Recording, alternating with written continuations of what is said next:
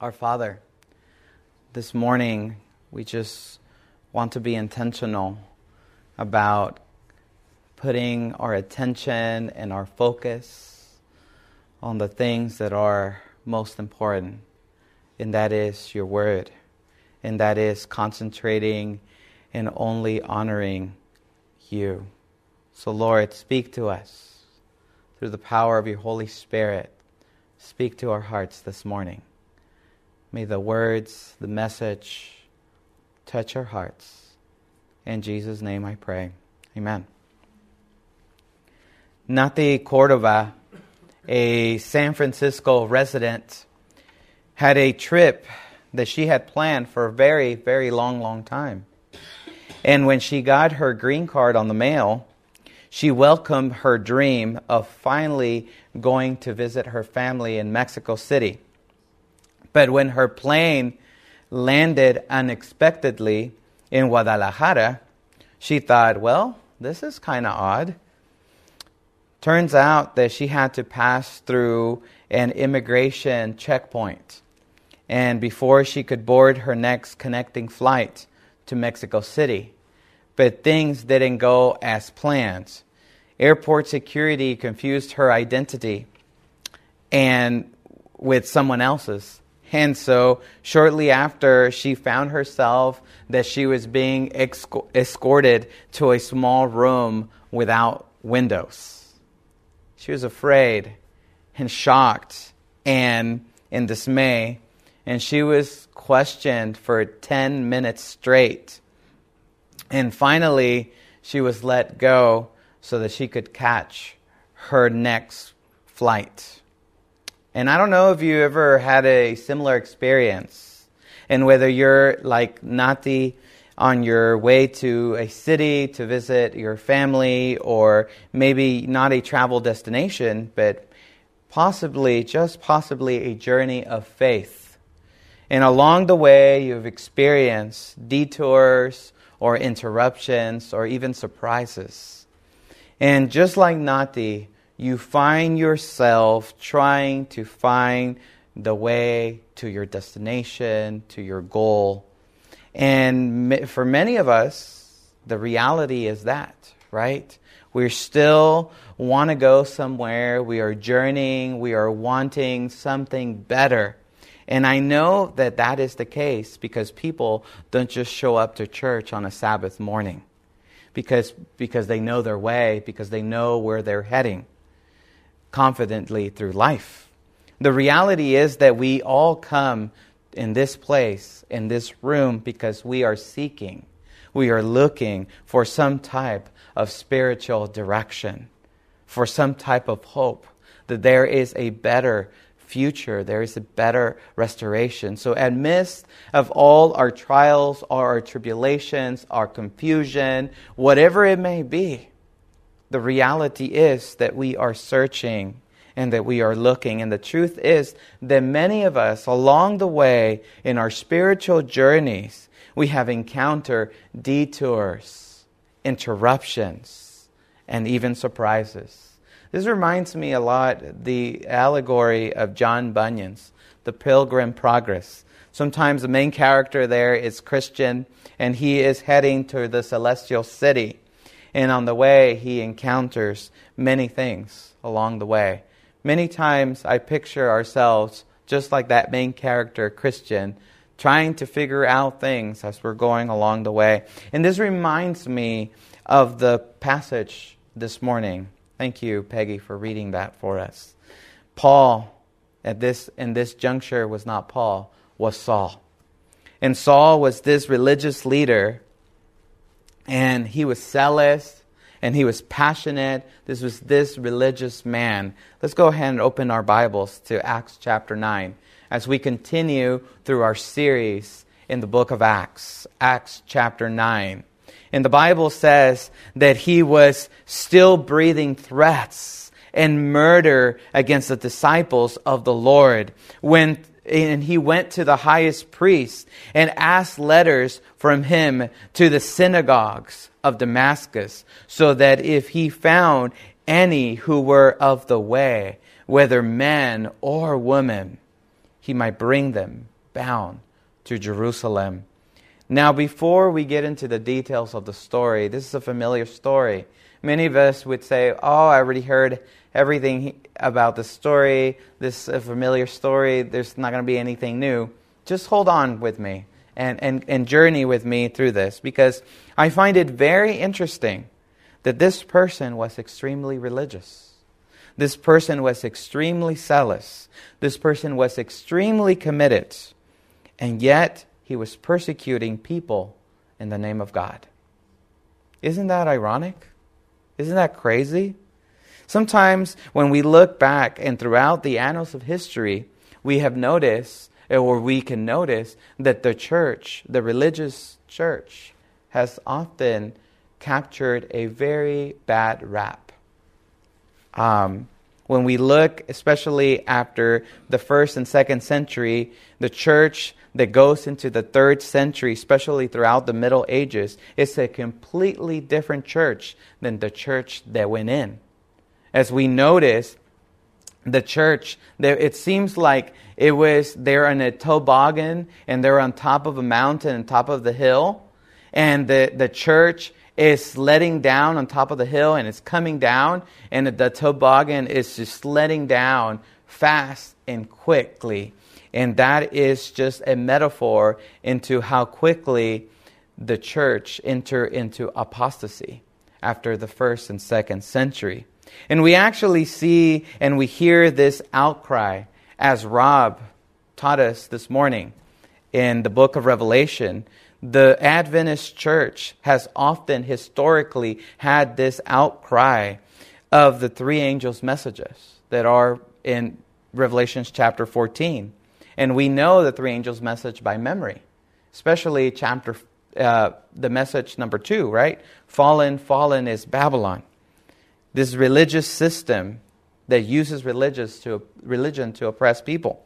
But historically, the Adventist church has warned the world that people will do uh, or will use or will use religion or what they will do through religion. And so we find that Saul himself was extremely a religious person. And if we were to read Acts 22, actually, this story is found three times Acts 9, Acts 22, and Acts 26. But if we read in Acts 22, we would find that Saul's resume was extremely stacked. We would find that Saul's resume, he is there in Acts 22 boasting actually about who he used to be. He's boasting that he was a true Jew and that he was raised in Jerusalem, that he was raised under the greatest rabbi and teacher of his time, Gamaliel. His resume was so stacked that and so full that he was helping persecute and imprison Christian men and women. So Saul appears in this context text to be a microcosm of what people of God often, often have become. Not just persecuted, but often become persecutors. Building unloving communities and even using the Bible or proof texts to oppress others in the name of God. Sometimes I am reminded uh, Abraham, story of Abraham in Genesis. Uh, Abraham was called by God. At this juncture, he was not Abraham, but he was Abram. And God had promised to him that he was going to be the father of all nations. And for him to trust in God. And what did Abram do? Did he decide to trust in God? He said, No, I'm going to do it my own way. So he decided to have a child with his wife's servant, Hagar. And then after the child was born, we learn in the story that he literally sends his wife, a single mother, in the desert without any food and water to literally die there in the desert. We are reminded of Saul, who he received the Spirit of God. And, and, and he was a good king. He was the first king in Israel. But then he, de- he departed from, from the Lord, and what happened? The Spirit was withdrawn. And we see that, that, that, that Saul actually goes down and visits a medium down in the city of Endor, trying to communicate with, with Samuel. I am reminded of Herod, who he was the king during that time, and he actually was threatened by another king and decides to kill all the children in Bethlehem because he would, wanted to be the only king. I am reminded of Caiaphas, who he was the high priest in Jerusalem, who, who he was supposed to be the religious leader in Jerusalem. He was supposed to be the good guy, leading people back to Jesus, back to the gospel. He was the high priest in Jerusalem, but instead he sent Jesus to, to Pilate for his execution. I am reminded of the church in the Middle Ages. They, they were supposed to be a beacon of truth. But what happened? The paganism and philosophies, Greek philosophies, creeped into the church and intermingled with the truth of the Bible, and they were treated as truth. And so we often find that there's people that say today, nowadays, I love Jesus, but I don't like religion.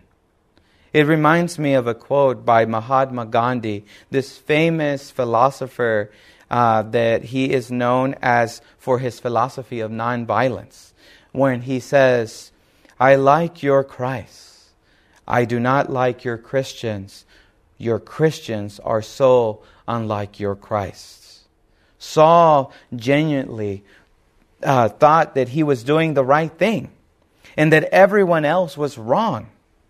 The text describes this in vivid terms. It says there in verse, in verse 2 that he was breathing murderous threats against the Lord's disciples, those who followed the way, meaning those who followed Jesus.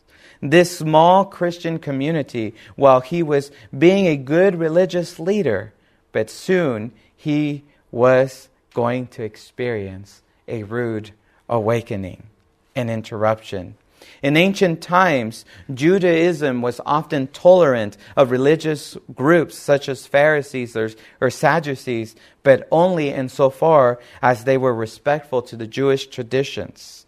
But here we see in Scripture that there is an emerging minority, this community of believers called the Way, who oppose the values of the temple. They were called the Way because they followed the way of Jesus, who is the only truth of salvation. Here we see the expression that sheds light on the foundation of Christianity.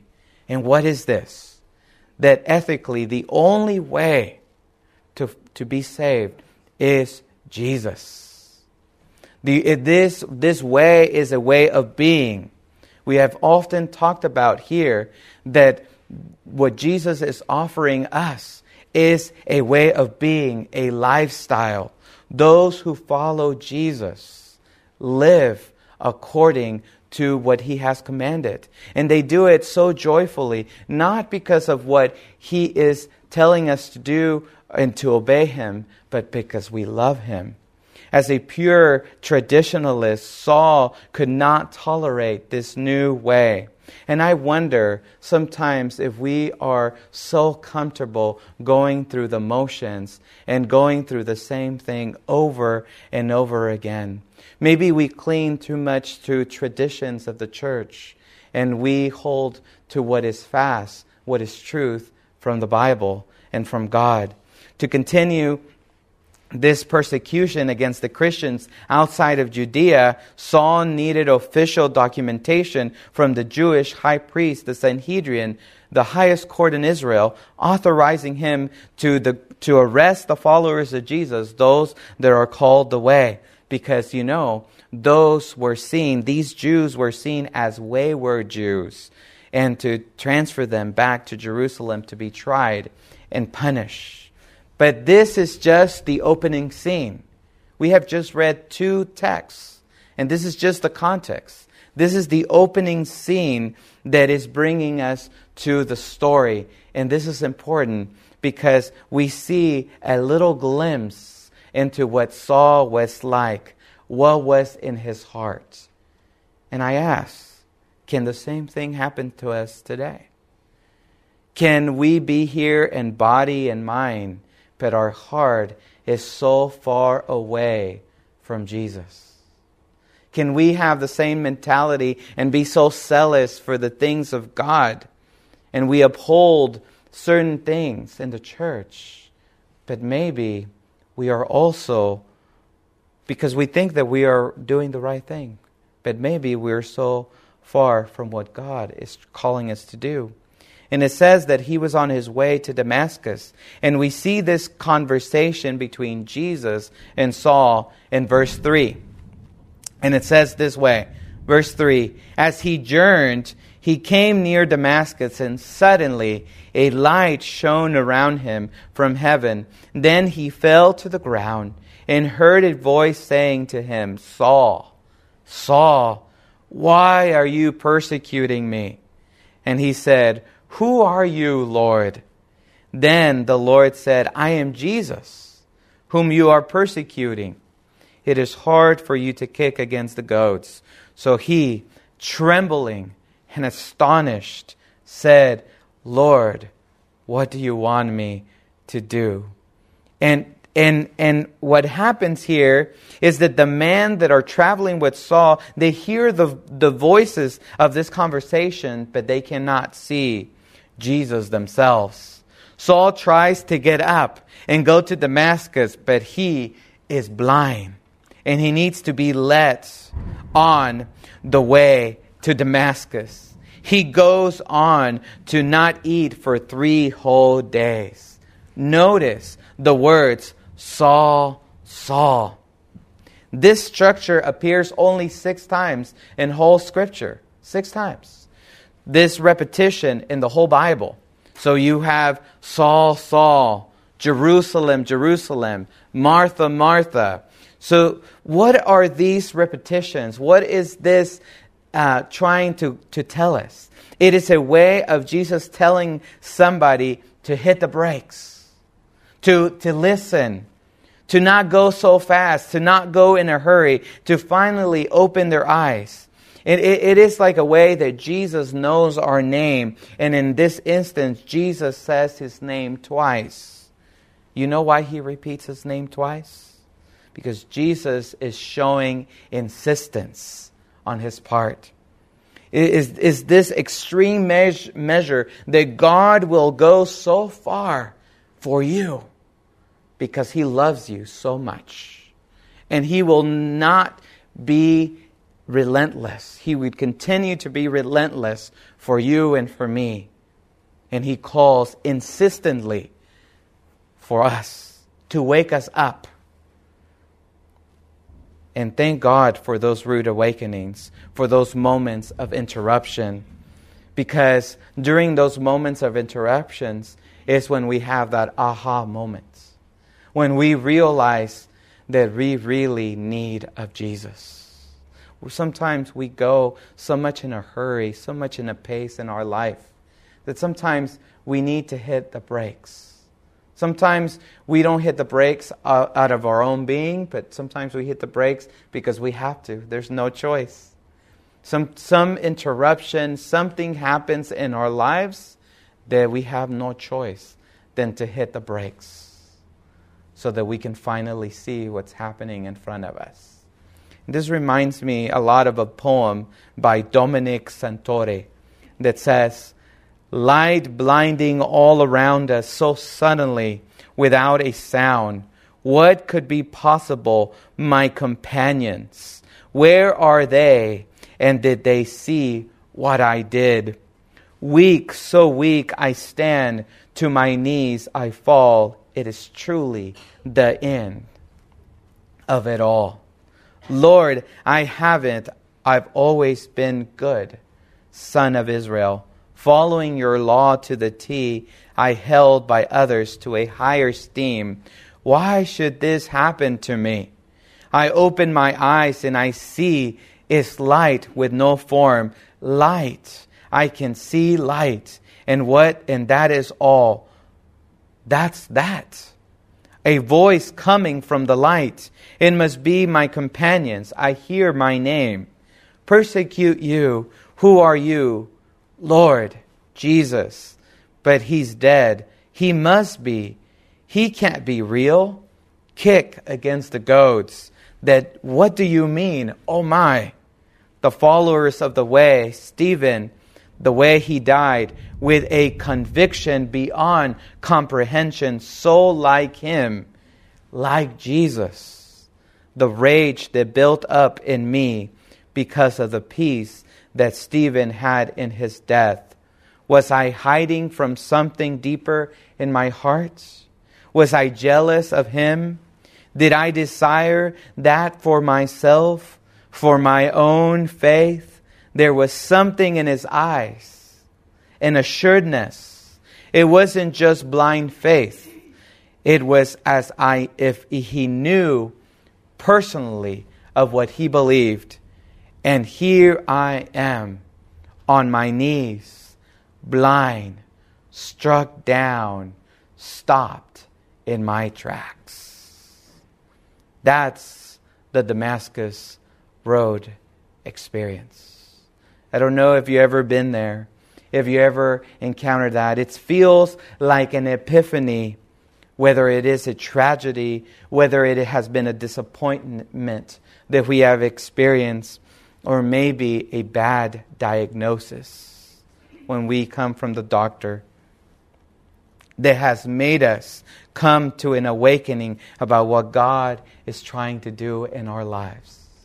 Whatever the case, whatever happens, you know, I've been fortunate to see and experience the testimonies in people's life in this congregation. It's like I get a front row seat and hear the incredible stories that God has led you to this place. When we were when we're encountering sufferings, when we're encountering just terrible situations in our lives, and how God has brought us back. And the reason that we're here is not because we have figured it out or because we haven't had a Damascus Road experience, but the reason why we're here is because we have had one. And we realize that as we encounter Jesus, our life has never been the same. Just like Saul, when he was riding his horse towards Damascus, we've also been knocked off our horse and we hit the ground. And when we hit the ground, our face dirty from the dirt from the ground, and we try to pick ourselves up, and we look up and we see the shining light of Jesus. And the only thing and the only difference in that encounter is that encounter with Jesus. The only difference from the moment that we started to right now is the in between that Jesus encountered. And sometimes it's good that we go through these situations, even though they're painful, even though they're difficult, because if it makes us meet Jesus, that is everything. So if you're going through that Damascus Road experience now, lean into it and let God lead you. Trust in God. There is hope for a better tomorrow. God is with us. And it is not because we're not going to face temptations, we're not going to face trials, we're not going to face tribulations, but it is because God is with us. That's the difference. Folks, that's the difference. And so, my friends, we can have peace that is more than everlasting. And we can say, It is well with my soul because God is with us. We don't have to face whatever is out there on our own. We can trust in God that He is with us. So may we enjoy that peace. May we lean into those in- moments of interruptions, into those detours of our lives.